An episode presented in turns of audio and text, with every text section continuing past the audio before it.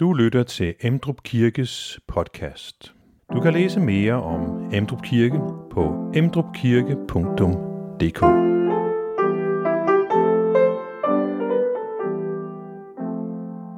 Så er vi, øh, vi er kommet til øh, det andet ben i, øh, i den robuste kristendom, i øh, den der taburet, som, øh, som består af tro, håb og kærlighed. Og øh, vi skal prøve at se lidt på håbet nu øh, de næste minutter. Øh,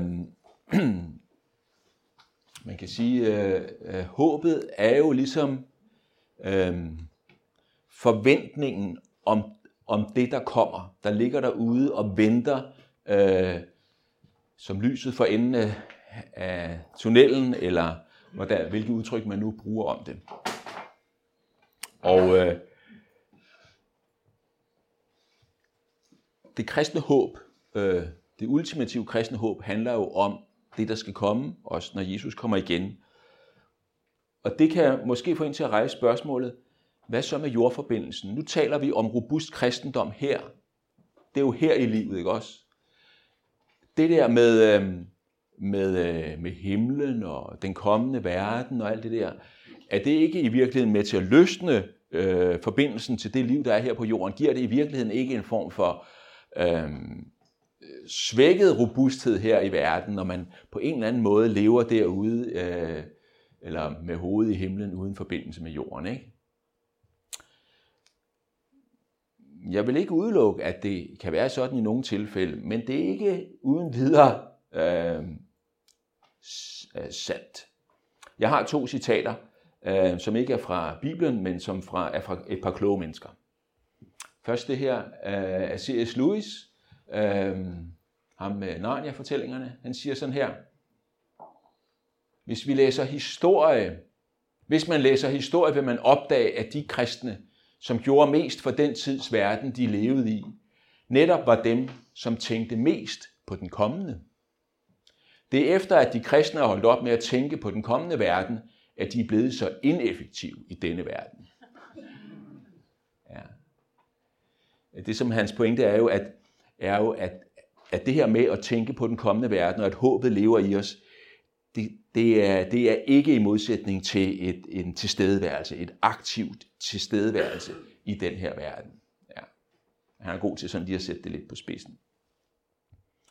En anden, som øh, måske er knap så tydelig i sin kristne bekendelse, men alligevel er indsigtsfuld og lytter til, det er en nulevende øh, tysk sociolog, Hartmut Rosa. Nogle af jer har måske stødt på ham.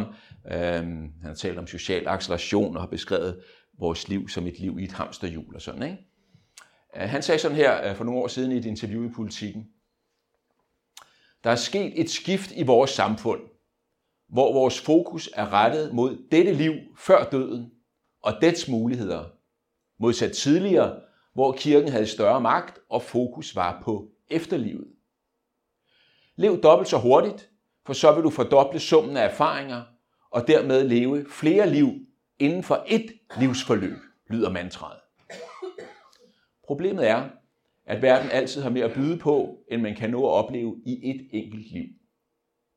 Vi har aldrig før haft så mange muligheder, hvilket på den ene side er godt, men på den anden side også virker som et pres. Og så bruger han det der billede med, at vi er i hamsterhjulet, at vi skal nå Vi skal nå at leve flere og flere liv, han har sagt, inden vi dør, ikke? Øhm. Man kan sige, det er fra sådan en, øh, ja, et, et, hvad skal vi sige, sociologisk synspunkt. Han har den her betragtning, at, øh, at troen på et liv efter døden tager noget af presset fra det her liv. Hvis der ikke er et liv efter døden, hvis vi ikke lever med et håb, så alt, hvad du kan få, det skal du nå, inden du dør. Og så er det bare speederen i bund. Og du når alligevel ikke det hele. Ja.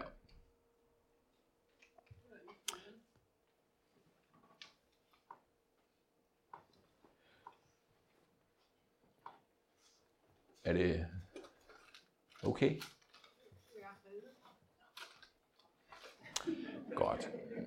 Efter de her åbningscitater, så bevæger vi os til Nye Testamente igen, og, øh, og jeg har øh, lidt forskellige øh, vers om det kristne håb øh, fra det Nye Testamente, som kan være med til at belyse det her. Øh, I første Thessalonikerbrev kapitel fire, der har vi den her helt unge menighed, som Paulus skriver til, og, øh, og som efter han har forladt dem til synlædende har oplevet det, øh, de ikke var, havde forventet, nemlig at der var nogen i menigheden, der når og der dør. Øhm, og de er ikke helt, øh, har ikke helt fået styr på den kristne øh, troslærer endnu, og derfor så ved de ikke helt, hvad de skal stille op for. Hvad, hvad med dem, der dør, og Jesus er jo ikke kommet igen endnu? Hvad, går de så glip af noget? Og øh, det skriver han så til dem om i, i kapitel fire, første Thessalonikerbrev. Og der står blandt andet sådan her: Brødre, vi vil ikke, at I skal være uvidende om dem, der sover hen, for at I ikke skal sørge som de andre, der ikke har noget håb. Øhm, og sove hen, det er sådan et udtryk, som bliver brugt en del i det Nye Testamente, og som er et billede på, eller et udtryk for at dø. Øhm, I skal ikke være udvidende om dem, der sover hen, dem der dør, for at de ikke skal sørge som de andre, der ikke har noget håb. Øhm, jeg synes, det er værd at lægge mærke til, at han ikke bare siger, for at de ikke skal sørge, øhm, men men for at de ikke skal sørge som dem, der ikke har noget håb. For der er forskel på at sørge uden håb og at sørge med håb. Øhm, jeg tror ikke, at når, når kristne mister nogen af deres kære, at, vi så, at håbet så, så at sige gør, at der ikke er nogen sorg. At håbet annullerer sorgen. Øhm, og jeg tror, vi skal passe lidt på med ikke at, at prøve at fremstille det sådan. Der er stadig en tom plads omkring bordet. Håbet ændrer ikke noget ved det. Og, øh, og håbet og savn, øh, sorgen og savnet kan sagtens være der samtidig med håbet. Men der er forskel på at sørge og savne med håb om opstandelse, og så at gøre det uden håb. Jeg har sat et lille billede af Farsø Kirke på der. Jeg skal nok fortælle, hvorfor. Jeg har en moster, der bor i Farsø. Og for mange år siden, der døde hendes mand, min onkel. Og min moster var tilbage med tre, fire, fire hjemmeboende børn. Den yngste var ni, og den ældste var seksten eller sådan noget. Og øh, jamen, jeg var med over til begravelsen og sådan. Og så, så fortalte min, min moster der, at øhm, de havde landbrug, og øh, min onkel, der var død, han, øh, han kunne godt lide at handle. Så han havde, man vidste aldrig helt, hvad han havde i stallen, for han havde sådan, det var sådan lidt ud og ind og ud. Og der var nogle af de der folk, han mødte på de der markeder der også, hvor de handlede øh, dyr, ikke? Øh, som, han, som blev hans gode venner. Øh, og det var ikke alle sammen nogen, som så de her, min moster, de, de var troende mennesker, og de kom i kirken og sådan noget. Men, men, men, øh, men der var også nogle, det, det gjorde de ikke, men de var gode venner. Og så en af hans gode venner der øh, kom så hjem til min øh, moster, efter at han var død, min onkel, øh, og sad inde øh, ved køkkenbordet og fik en kop kaffe. Og så på et tidspunkt, så bryder han, det er min moster, der fortalte det, så bryder han fuldstændig sammen. Voldsom, hulkende den her mand, over at, øh, at øh, min onkel der, Iped, han, øh, var død. Det er fuldstændig sådan desperat. Og så, da min moster så fortalte om det, så sagde hun, og hun havde en interessant bemærkning, så sagde hun, at det er mærkeligt, sagde hun, fordi vi, vi græder os. Vi sørger os. Og så sagde hun sådan her, men ikke på den måde. Men ikke på den måde. Og det fik mig til at tænke på det her sted, ikke også? Håbet fjerner ikke sorgen og savnet. Men der er forskel på at sørge, når vi har mistet, som om der ikke er noget håb. Og så at sørge med håb. Og jeg tror, det er det, der er hans anliggende. I skal vide, I skal ikke være vidne, uvidende om dem, der dør øh, i menigheden, for at I ikke skal sørge som de andre, der ikke har noget håb. Håbet fjerner ikke sorgen. Men det sætter trods alt et andet fortegn.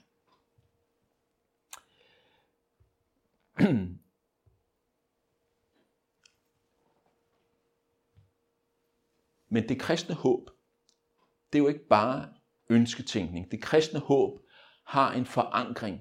Det kristne håb øh, er, øh, er ikke bare drømmen om et evigt liv. Det er forbundet, det har en begrundelse, en forankring. Og øh, det kommer også frem lige i verset umiddelbart efter. Der siger Paulus sådan her: For så sandt som vi tror, at Jesus døde og opstod, vil Gud også ved Jesus føre de hensovede sammen med ham. For det siger vi jer med et ord af Herren: Vi der lever, og endnu er han, når Herren kommer, skal ikke gå forud for de hensovede. Altså, der bliver en, en, øh, en opstandelse. Øhm, Jesus vil føre de hensovede sammen med Gud, øh, eller Gud vil, vil Jesus føre dem sammen med ham. Men så står der, at det sker altså så sandt, som vi tror, at Jesus døde og opstod. Grunden til, at vi har et håb om et liv, der sprænger dødens grænse, det er ikke, at vi godt kunne tænke os det. Ikke, at vi føler, at det må der være. Men, at Jesus døde og betalte syndens løn, som er døden, og at han opstod påskemorgen. Det kristne håb er forankret i det. Korset på Golgata og den tomme grav. Og det betyder, at vores håb er andet end ønsketænkning. Øhm, Peter han siger det samme i sit øh, første brev, øh, i det vers, som, øh, som bliver læst både ved, ved dåb og ved begravelse, og som mange af jer helt sikkert har stødt på der. Lovet være Gud, vor Herre Jesu Kristi Far, som i sin store barmhjertighed har genfødt os til et levende håb. Ved hvad? Ved Jesu Kristi opstandelse fra de døde. Ved Jesu Kristi opstandelse fra de døde. Hjemme på øh, vejen, hvor jeg er vokset op. Jeg er vokset op i Herlev. Min mor bor stadig i Herlev. Så jeg er også sådan en forstadsmenneske, øh, ligesom I er dybest set, ikke også? Emdrup, det er også sådan lidt forstad, ikke? Øhm, der på vores vej derhjemme, Dalbugten i Herlev, øh, der boede der lidt længere ned ad vejen en ældre øh, pensioneret øh, oversygeplejerske, som også kom i Linderhøj Kirke, hvor vi hørte til. Og øh, hun levede længe, øh, og da hun skulle dø, så havde hun selvfølgelig planlagt det hele. Og en af de ting, hun havde besluttet ved sin begravelse, det var, at der skal prædikes over øh, en af teksterne fra evangeliet om Jesu opstandelse. Der skal prædikes over det til min begravelse, sagde hun. Jeg kan ikke huske, om det var Matthæus, Markus eller Lukas, hvad det var for en af. Men en af de der opstandelsesberetninger. Hvorfor det? Fordi at vores håb i mødet med døden er Jesu Kristi opstandelse fra de døde. Det, det er det håbet, altså det er det, der gør, at vores håb ikke bare er ønsketænkning. Da Jesus opstod fra de døde, så skete der noget med vores forhold til døden. Og, øh, og det, det er det, vores håb er forankret i. Så taler Nye Testamentet jo ganske meget om håbet på forskellige leder og kanter, og er også optaget af, at vi skal på en eller anden måde have en forståelse af det, at vi skal erkende det. I Efeserbrevet, øh, som vi faktisk så på i starten af første time, der skriver Paulus her: Jeg beder om, at vor Herre Jesu Kristi Gud, herlighedens far, vil give jer visdoms- og åbenbaringsånd til at erkende ham, med jeres hjertes øjne oplyst, så I forstår, til hvilket håb han kaldte jer. Hvor rig på herlighed hans arv er til de hellige.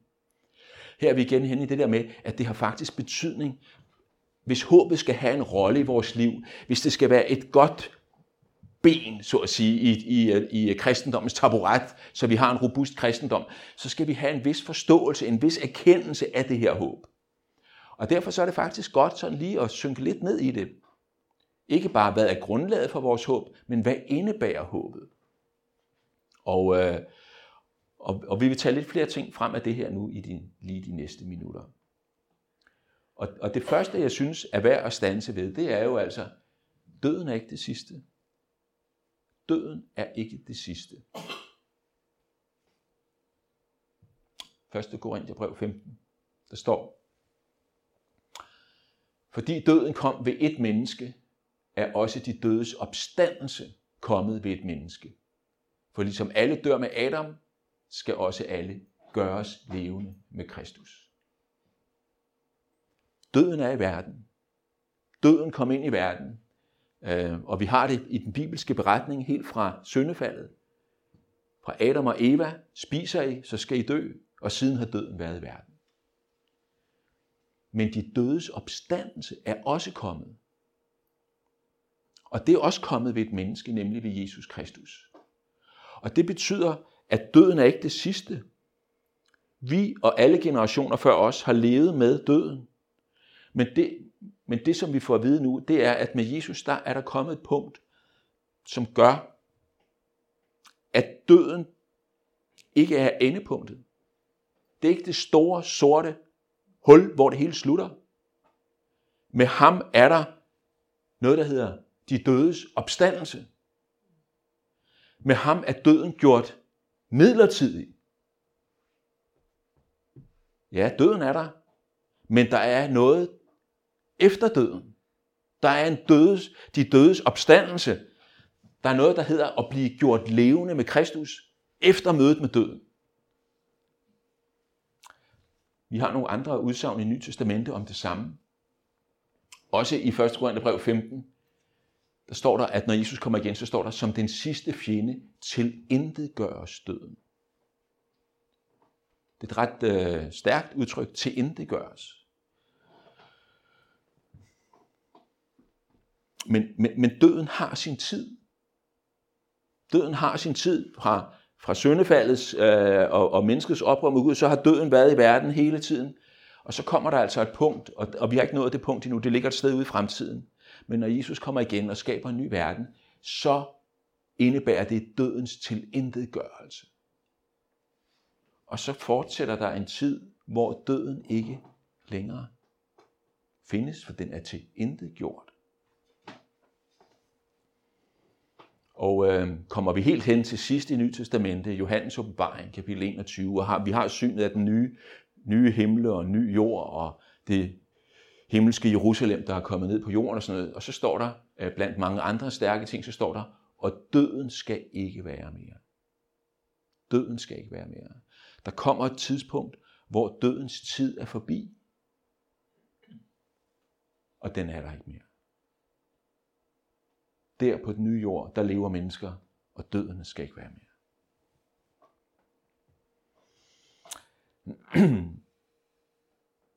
Man kan sige, at den her beskrivelse af, af håbet er jo i negationens form, nemlig ikke død. Ikke? Altså, kan vi sætte lidt flere ord på, hvad det indebærer? Jeg har fundet lidt frem. I, i Romerbrevet, der Der, øh, kapitel otte, der har Paulus den her formulering. Skabningen, og der tror jeg ikke, det begrænser sig til mennesket, men der er det sådan set hele skaberværket, men selvfølgelig inklusiv mennesket.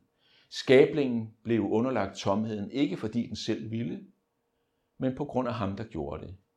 Og med det håb, at også skabningen selv vil blive befriet fra trældommen under forgængeligheden, og nå til den frihed, som Guds børn får i herligheden.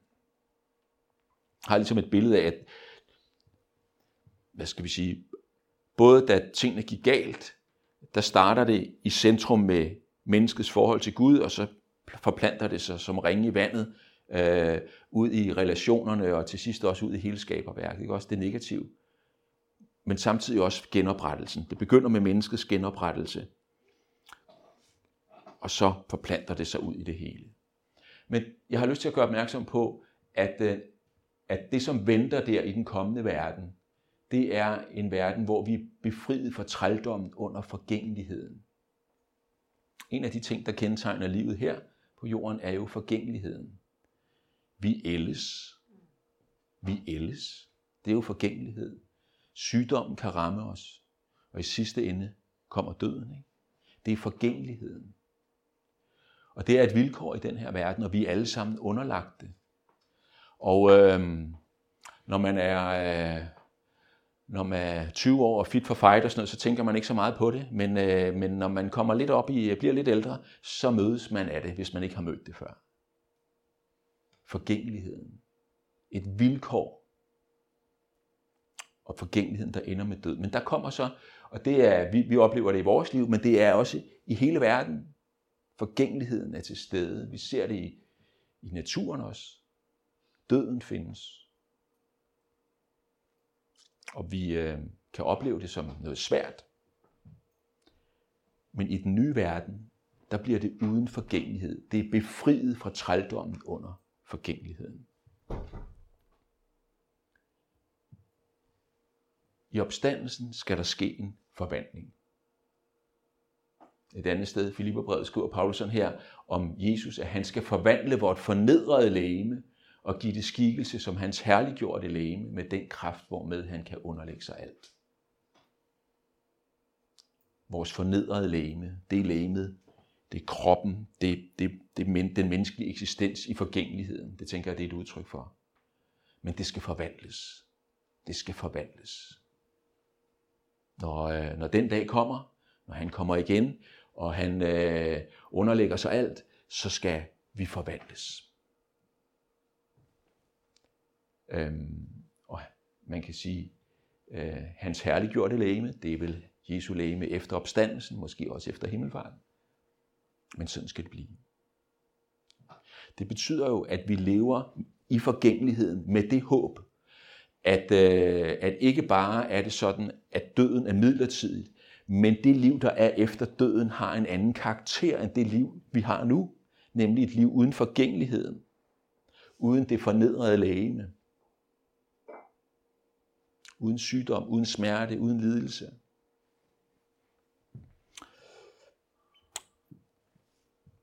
Peter han siger sådan her i sit andet brev, men efter hans løfte, altså Guds løfte, venter vi nye himle og en ny jord, hvor retfærdighed bor.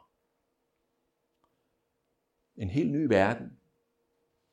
Og vi bemærker, at det ikke kun er himlen, vel? For mange gange, så kan man godt komme til at tænke om det kristne håb, det er, at vi skal i himlen. Der findes også sange, som handler meget om det, vi skal i himlen. Og, øhm, og det er også okay, hvis man husker, at det kristne håb er, som uden i øvrigt at tillægge Ølenslag for stor betydning, men han har jo den der formulering i Guldhornene, dengang himlen var på jorden, ikke? Øhm, Jeg er ikke sikker på, at Ølenslag var så kristen, faktisk. Men formuleringen er god, ikke også? Det var det, der var i paradis. Det var dengang himlen var på jorden. Og det er det, der skal ske i den kommende verden, at himlen er på jorden. Guds bolig er hos menneskene, ikke også? Men det er på jorden.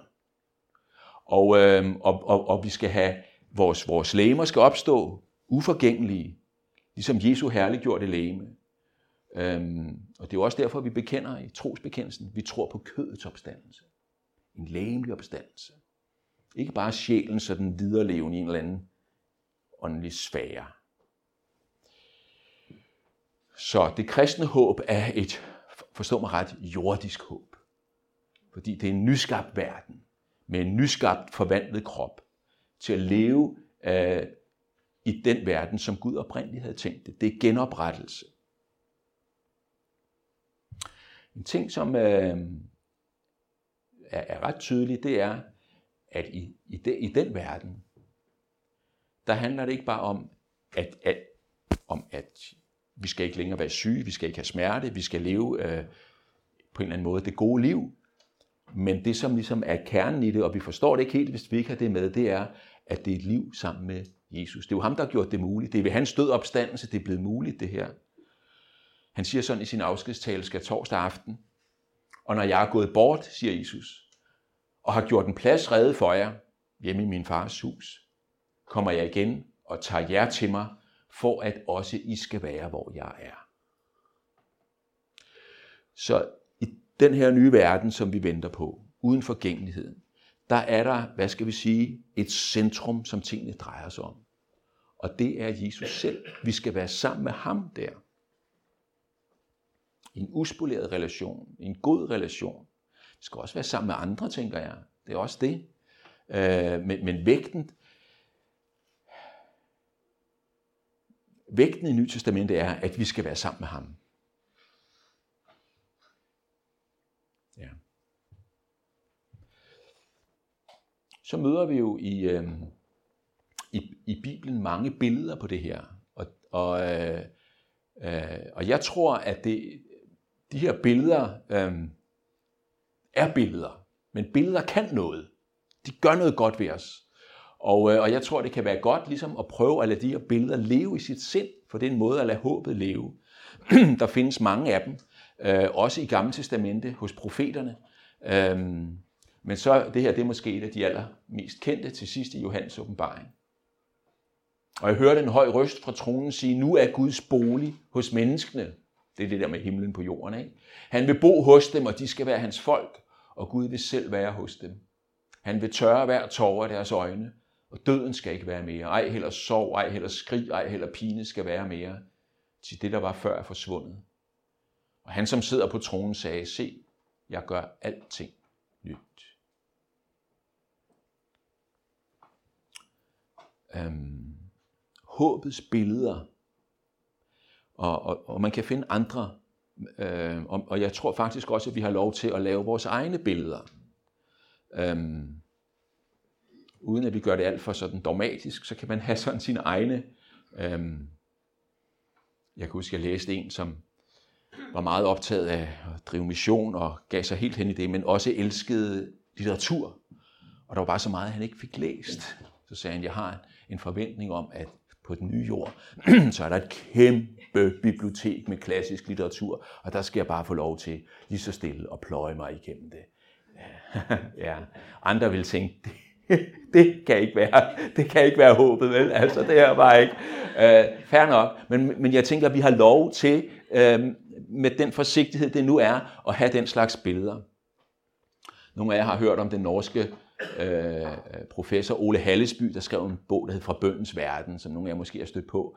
Han, øh, han var et, et ivrigt havemenneske, og øh, han kunne godt lide sådan, øh, også nogle gange sådan, og, og, og sådan, at han havde ordnet sin have. Han fik engang en pris for den bedste, fornemmeste have i kvarteret. Så kunne han stå og lige stå ved sin havelåg og, og puste lidt ud og nyde det. Og han, han skal have sagt, at, at øh, jeg glæder mig til at se min havelåg i forklaret skær. Det var sådan det. Og det er andre, det vil sige, det var en pestilens. Men det, men, men det, jeg, det jeg bare har lyst til at sige, det er, der er de bibelske billeder, lad dem leve, men, men vi kan også finde billeder, som, som, som så at sige rummes inden for det, ikke også? Som vi ikke bare kan overføre til andre eller sådan, men jeg tænker, vi har lov til det. Vi har lov til det. Ja. Så jeg har lyst til at sige, at håbet gør jo noget ved os nu. Når, når håbet er med i den robuste kristendomstaburet, så er det jo fordi, at håbet har betydning for vores liv nu. Det var også det, det Louis sagde om at være effektiv i det her liv, ikke? At, at håbet har betydning nu, og det kommer til udtryk i en, en lang række sådan udtryk, vi møder i Nye Testamente om, hvordan håbet på en måde, det ligger jo derude og venter og glimter, ikke også? Men det, men det slår på en måde ind i vores liv nu. Det har betydning for vores liv nu, at vi... at vi har håb, det kristne håb. Og her der er seks udtryk fra Nye Testamente. Paulus siger for eksempel, at vi er rige i håbet. Det vil sige, at det at have et håb om, at døden ikke er det sidste, at der er en verden uden forgængelighed på den anden side, hvor vi skal være sammen med Jesus, og han har gjort en plads rede for os, det er, så at sige, rigdom eller velstand at leve nu med den erkendelse og bevidsthed. Han bruger et andet udtryk også fra Romerbrevet, hvor han taler om, at vi er stolte af håbet. I den gamle oversættelse, der stod der, at vi priser os lykkelige over håbet. Det, man kan også sige sådan, hvor er jeg heldig, at jeg har det her håb. Og leve med den bevidsthed om, jeg er dog et heldigt menneske. At jeg går mod døden som noget midlertidigt. Og så venter der noget godt på den anden side. Eller øh, et andet tilsvarende udtryk, også i Romerbrevet, kapitel tolv, han taler om, om at være glad i håbet, og have en glæde i håbet. Men den glæde er her jo nu, ikke også? Så taler han om, at håbet faktisk også gør noget ved vores relation til andre. I Kolossenserbrevet siger han, taler han om kærligheden, der udspringer af håbet. Det er ret fantastisk egentlig, at håbet, hvad skal vi sige, har betydning for, at, for kærligheden til vores medmenneske. I første Thessalonikerbrev taler han om, at håbet er som en hjelm i vores rustning i den åndelige øh, krigsførelse, vi, den kamp, vi står i, og der er håbet som en hjælp, den beskytter os. Man kan jo overveje, hvad, hvad der helt ligger i den beskyttelse.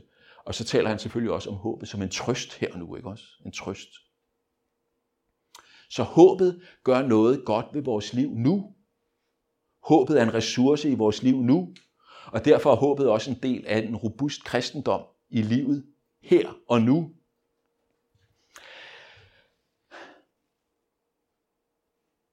Jeg fik øh, det illustreret i forbindelse med, øh, med min fars dødsfald. Min far, det er ham til venstre. Øh, og øh, ja, billedet er taget øh, for godt to og et halvt år siden. En uge før han døde. Jeg var ude at gå med ham. Søndag og søndagen efter ved middagstid, der døde han. Så det vidste vi ikke på det tidspunkt, men det var ret specielt. Så vi gik en tur, bare ham og jeg, eller rettere, han sad i kørestol, og jeg skubbede, og, men det var vores sidste tur. Og øhm, han havde selvfølgelig haft et forløb, han havde øh, cancer, og øh, på, et tidspunkt, på det her tidspunkt var han jo så hjemme, men øh, han havde også undervejs været indlagt op på Herlev, på kræftafdelingen, på Herlev sygehus. Og øh, der kom han til at ligge på stue med to andre mænd, som også havde cancer. Og øh, de lå, de der tre mænd. Min far lå længst ind mod døren, ind til stuen. Så lå der en tidligere bankdirektør i midten, og så lå der en tidligere skraldemand ude ved vinduet. Sådan lå de tre mænd. Ja.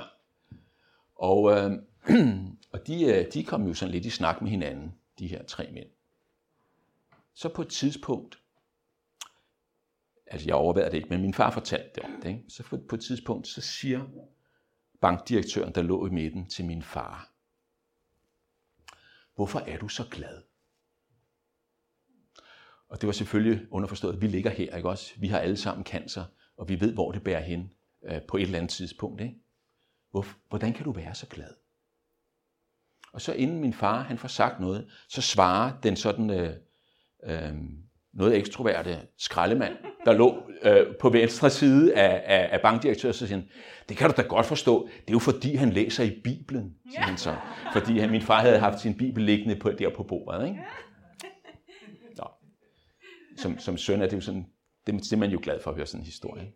Men, men, men, men, men, men hvad var det? Det var jo et eller andet sted et udtryk for, at, øh, at selvom han, det bar mod døden, ikke? Så, så var det jo med håb, ikke også? Og gå mod døden med håb, så er der, og det er jo forskelligt, hvordan man har det. Min far havde et lyst sind, det var måske lettere for ham, end så mange andre, ikke? Man skal ikke lige binde hinanden alt for meget på det. Men, men, men håbet gør jo noget i mødet med døden, og det, og det var den lille episode, der måske et udtryk for. Ja.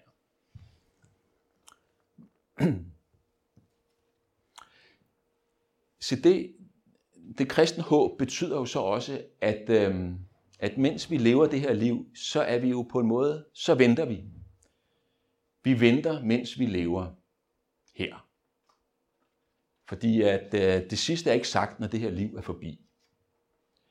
Øh, I Titus øh, kapitel to, så står der sådan her: "For Guds nåde er blevet åbenbaret til frelse for alle mennesker, og opdrager os til at sige nej til ugudelighed og verdslige lyster, og leve besindigt og retskaffen og gudfrygtigt i denne verden, mens vi venter på, at vores salige håb skal opfyldes." Ikke? Vi lever i denne verden. Og så siger jeg lidt om, hvordan det er. Mens vi venter. En kristen er et menneske, som altid venter. På en måde lever vi vores liv billedligt talt på en perron. På et tidspunkt kommer toget. Enten at vi skal dø, eller Jesus kommer igen. Vi er her midlertidigt. Vi venter. Og det gør vi, når man er øh, først i livet og skal i gang med uddannelse og ser, hvad der ligger foran os, og man tænker i karriere øh, og har mange, mange år for sig, og man kan slet ikke forestille sig, at det får en ende. Man gør det, når man øh, etablerer sig og øh, sætter børn i verden og køber hus og hvad det nu måtte være, ikke også? tredive-årige kreditforeningslån, ikke også? Ja. Og midt i det hele, der venter vi. Vi, vi er på en perron, og det har midlertidighedens karakter.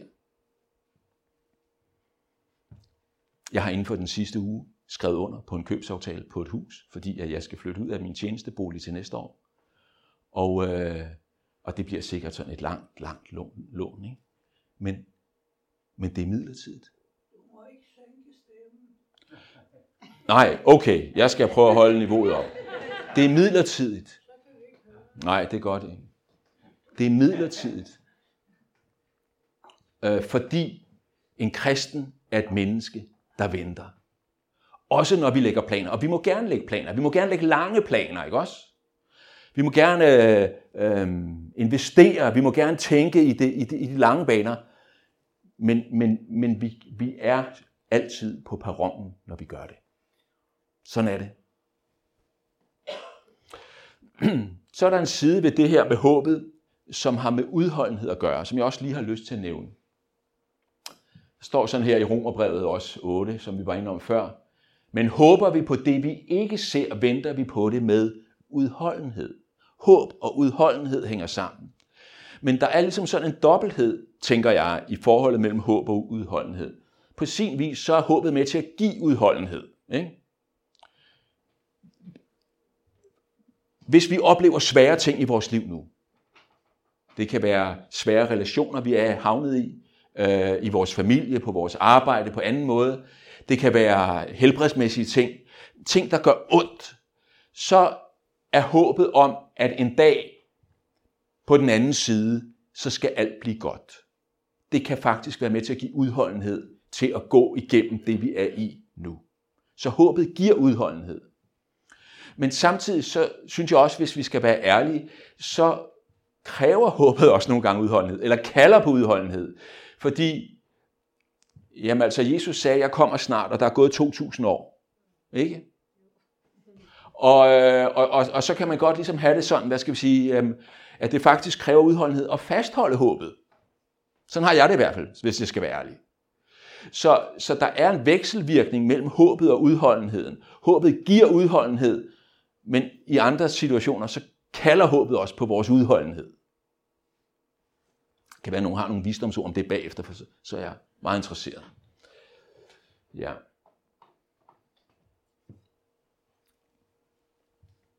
Så, øh, nu havde vi om tro øh, før i, øh, i den anden time. Øh, men der er, også et, der er også et forhold mellem håb og tro. De, de griber lidt ind i hinanden. Øh, og måske på, der tales også om håb på en måde, som nærmest som tro. Første Peters brev, så er jeres, så jeres tro også er håb til Gud. Og, øh, og der tænker jeg, at, at håb i den her forstand faktisk kan være en hjælp til at, at sige, ja, hvad er det, den, det der tredje element i troen med tillid, ikke også? Hvad er det? Ja, en måde at udtrykke det på, det er at sætte sit håb til Gud. Tillid til Gud er at sætte sit håb til ham. Tillid til Jesus er at sætte sit håb til, at det han er, det han har gjort, det tæller for mig. Så håb og tro ligger i virkeligheden også tæt op ad hinanden. Øhm, tro er at sætte sit håb til Gud. Og så kommer til det sidste sted fra Nye Testamentet, jeg vil nævne, og det er jo det, som har givet anledning til, øh, til ankeret i, i smykkerne der, ikke også? Øh, I Hebræerbrevet, hvor der står om håbet sådan her. Det håb er som et anker for sjælen. Det er urokkeligt og sikkert og rækker ind bag forhængen. Øh, håbet som et anker. Hvis vi, hvis vi lige sådan tænker i billedet, så, for, så ligger der et, et, et skib der på, øh, på havets overflade, ikke også? Og ankeret, det er jo så sænket ned og har fat ned i bunden. Og, øh, og der ligger det, og der er det med til at holde skibet på plads på en eller anden måde. Det kan godt være, at det, at det blæser lidt derop, at det vipper lidt frem og tilbage. Det kan godt være, at der er strøm, øh, og skibet vil blive ført sådan øh, ind i... Øh, i forskellige retninger, men ankeret sikrer, at, at selvom der er krusninger på overfladen, så, så bliver det på plads, ikke? Og på den måde, jeg tænker, det er noget af det, der ligger i billedet, så er håbet sådan et anker, som, øh, som også i vores livs storme, øh, af hvad art de nu måtte være, er med til på en måde at holde os på plads. Så vi ikke kommer i drift, bliver slået i stykker mod klipperne, øh, eller støder på grund, eller bliver ført et eller andet sted hen, hvor vi ikke skal være. Men at vi i forhold til Gud og i, i vores, øh, vores liv med ham, bliver holdt på plads. Håbet er som sådan et anker, øh, der holder os på plads i stormvejret. Og man kan sige, at det rækker ind bag forhænget. Jeg tror, der er sådan lidt forskellige overvejelser omkring det, men forhænget er jo ind til den kommende verden, men det er også hentyder også til billedet, vi har fra, fra øh, tabernaklet og templet i Jerusalem, ikke også ind bag forhænget, hvor, øh, hvor Gud bor. Ja. Et anker for sjæl. Og øh, dermed er jeg er kommet til ende med det, jeg vil sige om, øh, om håbet. I vores vandring rundt om den robuste kristendom, håbet som det, det andet ben i, i den robuste kristendoms taburet. Troen er det første ben, men troen kan ikke stå alene. Håbet skal med. Find flere podcast og læs mere på emdrup kirke punktum d k.